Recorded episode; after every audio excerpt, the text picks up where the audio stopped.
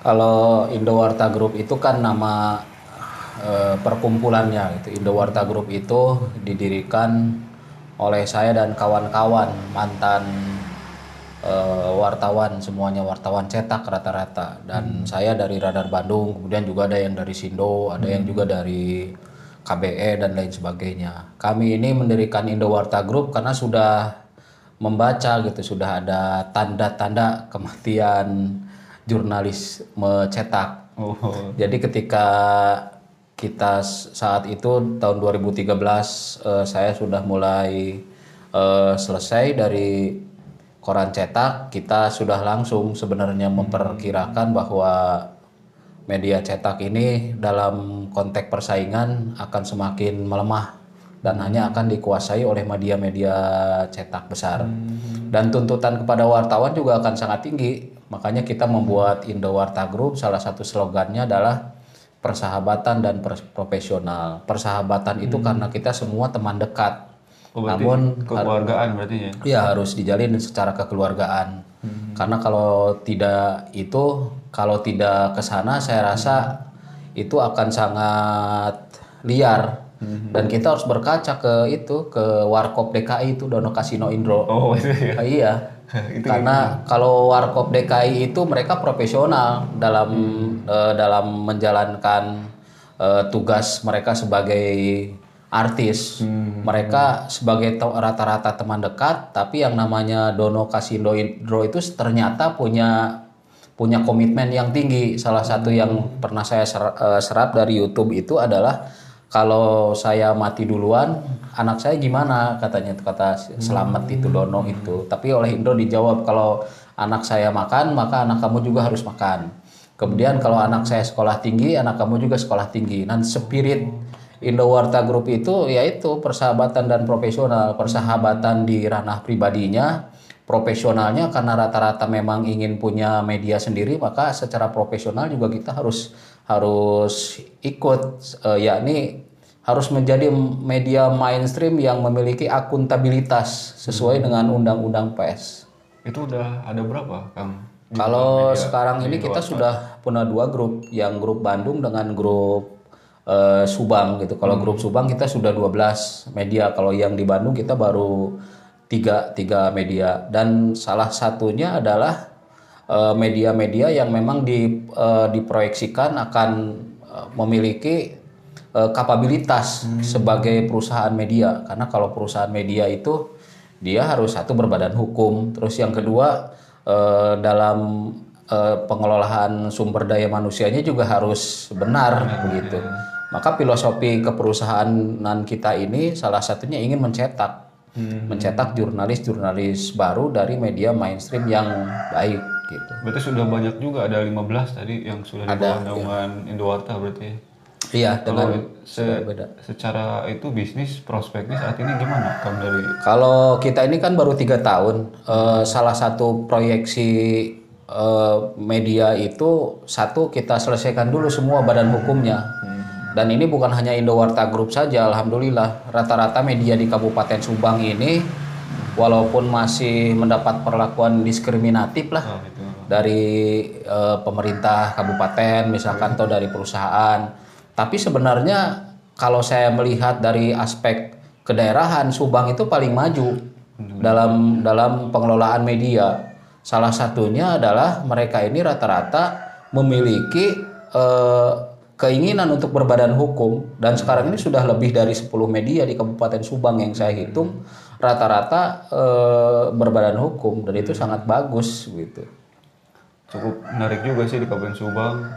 Saya juga kan ada temen di Karawang katanya di Subang itu shock gurunya media online itu Subang sebenarnya kan. Iya, bang pantas dikatakan begitu karena ternyata eh, ya tanda kutip lah sebenarnya ya.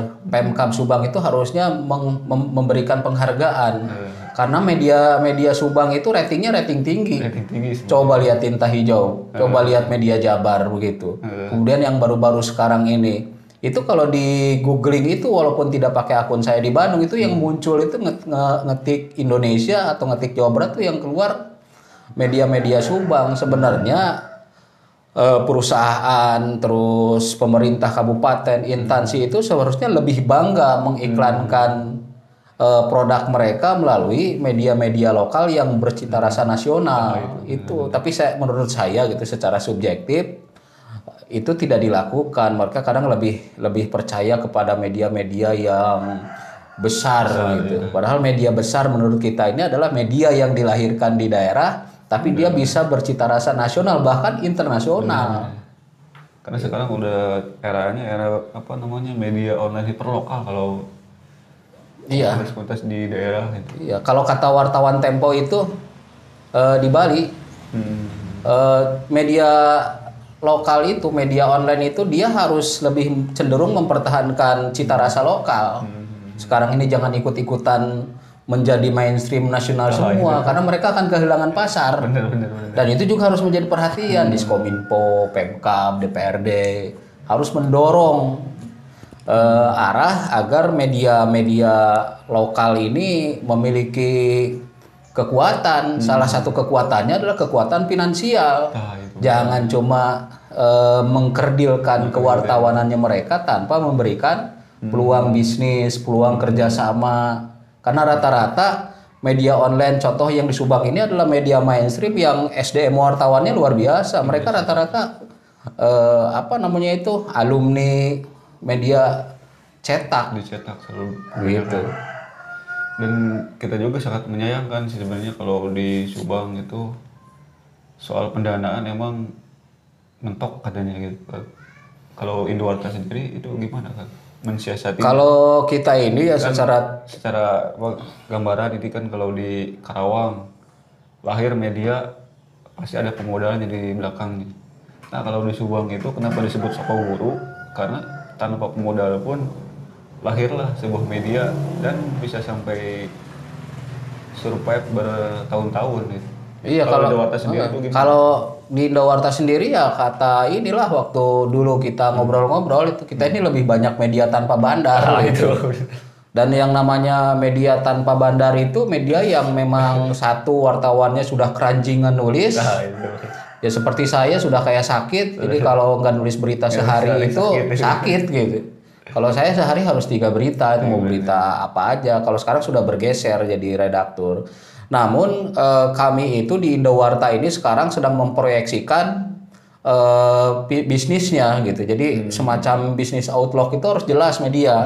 Kami ini tidak berkutat ke eh, apa ke instansi pemerintahan begitu, tapi kami lebih cenderung kepada bagaimana eh, si media ini menjadi sesuatu yang menarik di perusahaan. Makanya kita mengembangkan itu bukan sekedar news tapi network. Hmm, Oke. Nah, dengan network bisnis, misalkan kami punya badan usaha atau kami punya bisnis atau siapa pun teman yang memiliki bisnis ya tidak ada salahnya seperti Mediacorp. Mediacorp ini eh, contohnya yang dimiliki Surya Paloh ya kalau nggak salah. Ya, pertanyaan paling penting menurut saya. Kalau di Indowarta sendiri saat ini model bisnisnya seperti apa? Jadi kalau di Indowarta sendiri salah satu model bisnisnya ya saya katakan tadi kita agak meniru Mediacorp gitu. Artinya news and network. Kita banyak menjalin dengan perusahaan-perusahaan yang ada di luar Subang justru gitu. Ada juga sih yang di Subang. Kemudian kita juga menjalin kemitraan dengan lembaga-lembaga pendidikan, kampus gitu. LSM bahkan hingga partai kita ini punya network dan itu yang dimasukkan eh, dalam rangka network. Jadi ketika news and network ini berjalan eh, seiringan, mereka tidak akan susah-susah mencari eh, iklan karena iklan sudah ada di depan. Eh, dengan apa artinya dengan dengan iklan tersebut eh, itu sudah bisa menghidupi karena kita juga sekarang kerjasama advertorial, pemberitaan eh, dengan apa organisasi kemasyarakatan gitu. Kemudian yang paling penting ini sekarang bagaimana kita mendirikan biro iklan sendiri. Oh, udah ada Ah, udah, kita ini baru dua minggu lah. Hmm. Eh, kita sudah punya biro iklan. Nah, biro iklan ini kita buka secara secara umum, tidak grup Indowarta saja. Jadi ada kebutuhan dengan dengan jaringan kita ini, di mana mereka eh, ternyata ingin ke media mana nih? Kadang ada yang ingin ke tinta hijau, kadang ingin ke media Jabar. Karena kita ini media profesional, biro iklannya yang kita buat juga biro iklan profesional, tidak hanya untuk grup Indowarta. Dan ketika masuk nanti periklanan ya kita menggunakan eh, tata cara bagaimana eh, menjalankan sebuah perusahaan biro iklan. Dan alhamdulillah sekarang sudah eh, sudah berjalan untuk hal-hal yang masih kecil lah. Mungkin ke depan ada proyeksi lagi yang lebih baik gitu. Jadi sudah lebih maju, berarti ada, udah ada biro iklannya. Ya karena itu tadi, karena kan kalau kita menunggu, menunggu iklan, menunggu advertorial akan sangat sulit. Tapi ketika network kita ini yang kita anggap sebut saja network kita diarahkan ke biro iklan itu lebih tertib gitu. Karena biaya yang masuk ke biro iklan itu ditangani oleh orang biro iklannya, beritanya juga di-share, kemudian dirapihkan. Kemudian juga kalaupun input ke medianya nanti eh, media itu tinggal tinggal langsung pasang, tidak harus diribetkan gitu kan. Sekarang ini eh, banyak ya di Indonesia ini yang media media tukang bajigur lah. Nah, itu benar. Ya nulis sendiri, kemudian dia posting sendiri. Sementara kan kalau media mainstream itu berbeda dengan media sosial. Media mainstream itu dilindungi secara hukum dengan catatan bahwa aspek legalitas itu perlu diperhatikan oleh perusahaan. Maka perlu redaktur gitu, perlu pemred atau penanggung jawab redaksi. Kemudian harus memisahkan mana berita advertorial dan mana berita yang sifatnya redaksional yang harus dipertanggungjawabkan secara hukum. Makanya kalau di undang-undang PES itu kan harus dipisahkan dengan kode AD atau iklan atau apalah gitu. Dan ini penting. Jadi ketika kita sekarang eh, ngomongin soal media online yang dimudahkan secara teknologi informasi bukan hanya soal right and publish. Right and publish ini harus didukung dengan aspek legalitas badan hukum. Terus yang kedua harus ada aspek kontrol. Aspek kontrol itu dari redaktur, dari pemred. Kemudian ketika ada permasalahan itu kan harus terverifikasi. Ya. Dan ketika media itu disebut terverifikasi ya kalau versi Dewan Pers ya ikut aturan. Tapi kalau menurut Ketua Dewan Pers sendiri Pak M Nuh itu ketika di Kalimantan dia mengatakan minimalnya eh, dia punya penanggung jawab ke- di perusahaan badan hukum tersebut. Dan ini akan sangat berbahaya ketika kita bisnis kemudian aspek legalitas tidak diperhatikan, maka aspek right and publish ini harus ditambah dengan masalah eh, legalitas. Kemudian selain legalitas, media itu bukan hanya sekedar memberitakan sekarang ini karena dari undang-undangnya juga perusahaan pes, maka yang namanya perusahaan itu aspek bisnisnya harus jalan. Itu makanya di dalam sebuah media kan sudah pasti ada pimpinan perusahaan, ada pemimpin redaksi, atasnya pemimpin umum. Kalau dari sudut keredaksian mungkin mempertanggungjawabkan aspek pemberitaan, tapi dari aspek bisnis namanya perusahaan harus ada penghasilan dari iklan gitu. Ya kita kalau berpikir secara global kan eh, think globally gitu, act locally gitu. Maaf kalau bahasa Inggris saya belepotan. gitu. Artinya kita bisa melihat Kompas, kita bisa melihat Metro TV gitu. Kita bisa melihat kumparan yang dengan cepat eh, bisa lebih maju gitu. Dan kalau kita praktekkan dalam tingkat lokal tidak mustahil. Saya bahkan melihat rating media online di Subang yang tadi saya katakan itu rata-rata tinggi. Tapi apa artinya rating tinggi kalau pemasukan Nah, itu. kurang? Jadi ini semacam kritik sosial lah gitu, bukan hanya kepada medianya. Karena napasnya media kan iklan sih sebenarnya selain tulisan yang bagus. Itu selain tulisan yang bagus itu kalau masih belepotan kan orang juga males Nah, itu. gitu. Apalagi isinya nggak nggak jelas gitu. Iya. Terus aspek yang paling penting itu dukungan pemerintah. Nah, itu. Gitu. Dukungan pemerintah itu kan rata-rata di pemerintah. Selama ini kan di kebanyakan pengiklan itu kan di luar Subang tadi kata Akang. Iya. Kita untuk di Subang sendiri gimana Kang? Kalau menurut saya di Subang itu masih minim gitu. Jadi masih terlalu banyak birokrasi yang harus ditembus lah. Padahal selama medianya itu mengikuti alur kewajiban dari Dewan Pers ya di situlah harus eh, bisa masuk. Makanya kami merintis eh, biro iklan itu salah satunya adalah untuk memudahkan pemerintah baik kabupaten ataupun instansi-instansi di bawah Pemkab ini mau bekerja sama mau bekerja sama dengan media-media mainstream berbadan hukum di Kabupaten Subang Gitu. Kan itu lebih mudah. Sejauh ini gimana itu komunikasi dengan Pemda? Kalau kami sih pernah mencoba, tapi rata-rata mereka lebih butuh berita yang sifatnya insidental gitu. Kalau Pemkab mau serius mendukung jurnalisme di Kabupaten Subang, pisahkanlah. Mana media yang harus diajak serius dan profesional dalam pemberitaan dalam dengan kerangka kerangka kerjasama ada MOU-nya. Salah satu contoh di Purwakarta gitu, saya pernah mempelajari di Purwakarta bagaimana media itu dirangkul oleh oleh pemerintah kabupaten, sehingga kita nggak usah ngomong lagi kesejahteraan karena kesejahteraan itu kan ranahnya media gitu. Tapi pemerintah e, bisa membantu media itu dengan kerjasama, kan ada biaya sosialisasi, biaya publikasi di institusi seperti DPRD atau di Pemkab gitu.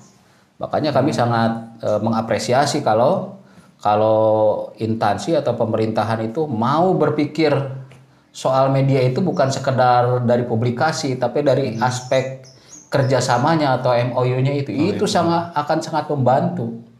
Dan yang paling penting adalah ini masyarakat dan pemerintah ini harus bangga sekali lagi dengan adanya media-media lokal yang ratingnya rating tinggi di level nasional.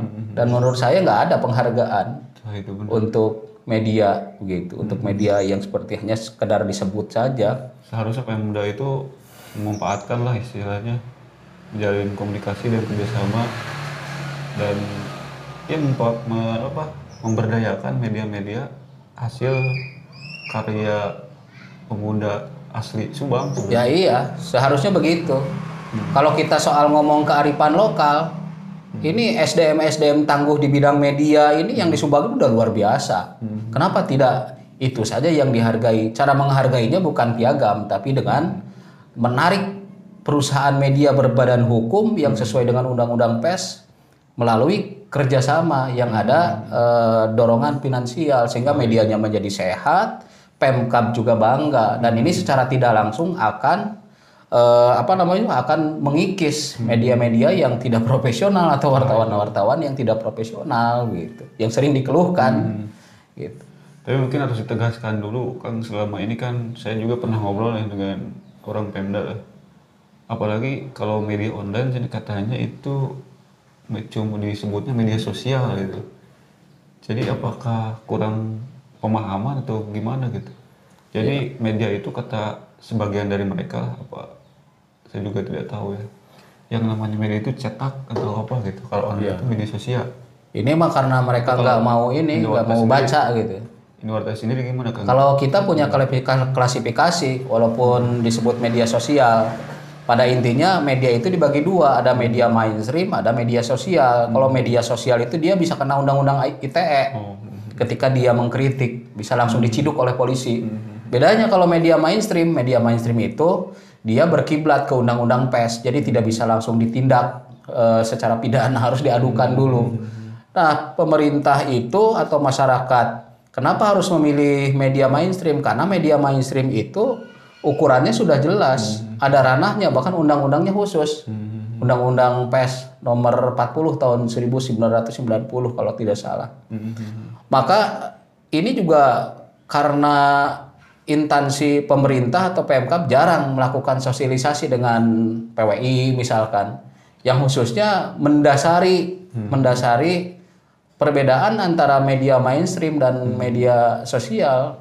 Oke lah, sekarang lebih cepat media sosial, tapi pelakunya bisa di- diciduk dengan dengan dengan je- jejak digital. Tapi ketika media mainstream eh, mengkritik, dia wajib memberikan hak jawab. Ketika yang diberitakan menuntut, bahkan tidak menuntut pun sebenarnya harus diberikan hak jawab. Gitu. Berarti kita juga harus menegaskan kepada pemerintah bahwa hey pemerintah kita itu media berbadan hukum sama dengan media mainstream lainnya berarti. Iya, sebenarnya sama aja Kompas, PR, kemudian Jawa Pos itu badan hukum. Dan sekarang di Subang ini dalam aspek legalitas ini sudah menyamai, sudah banyak, termasuk seperti media Jabar, misalkan Indowarta Group itu rata-rata sudah memiliki badan hukum. Dan itu yang harus dibanggakannya itu yaitu mereka ini adalah bagian daripada kearifan lokal, karya em, eh, karya asli warga Subang yang sudah menasional bahkan sudah mendunia gitu. Dan ini sebenarnya harus diangkat. Gitu.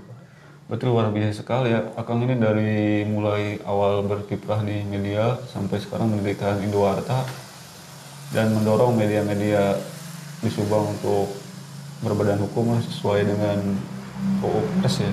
Iya betul. Ya mudah-mudahan jadi manfaat lah gitu. Artinya kalau kitanya masih egois mempertahankan kehebatan media masing-masing tidak akan ter- pernah terwujud apa yang kita obrolkan sekarang. Tapi kalau semua pemilik media mau bersatu, bila perlu melakukan aksi saja gitu. ya tidak apa-apa untuk kebaikan gitu ya. Mungkin Sebenarnya begitulah. harus juga sih kita apa namanya memperkenalkan kepada Pemda bahwa media kita itu berbadan hukum sebenarnya. Ya makanya harus ada forum CO Nah itu. ada forum CO, Berarti dibuat itu harus. ada forum itu Pemret. Nah, Nah, itu. gitu. Ketika ngomongin forum CO, Bupati hadir, maka yang harus dikenalkan soal badan hukum, Nah, soal aspek legalitas, aspek bisnis. Tapi ketika forum Pemred yang hadir, maka yang diomongin soal etika, etika penulisan, begitu gaya bahasa.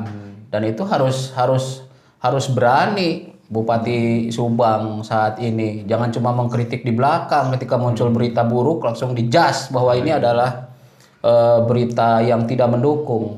Sebenarnya daripada capek-capek mengkritik kumpulkan saja semua pemred. Nah itu benar. Ketika nanti yang kumpulnya pemrednya itu itu juga pas forum CEO itu itu juga berarti ini udah kurang profesional gitu. Hmm. Berarti harus apa komunikasi lah Pemda ya. Ya, gitu. Kita harus melakukan komunikasi karena dalam hal ini tidak ada yang salah, faktor komunikasi saja yang lemah. Mudah-mudahan ini juga bisa dipahami oleh Pemkab karena ini akan membangun jurnalisme yang baik di Kabupaten Soalnya Subang. sayang sekali kita kan di luar daerah sudah bangga lah. Kita punya media-media yang ya tadi bisa disebut Sukoguru media-media online. Iya, betul. di Jawa Barat itu Subang.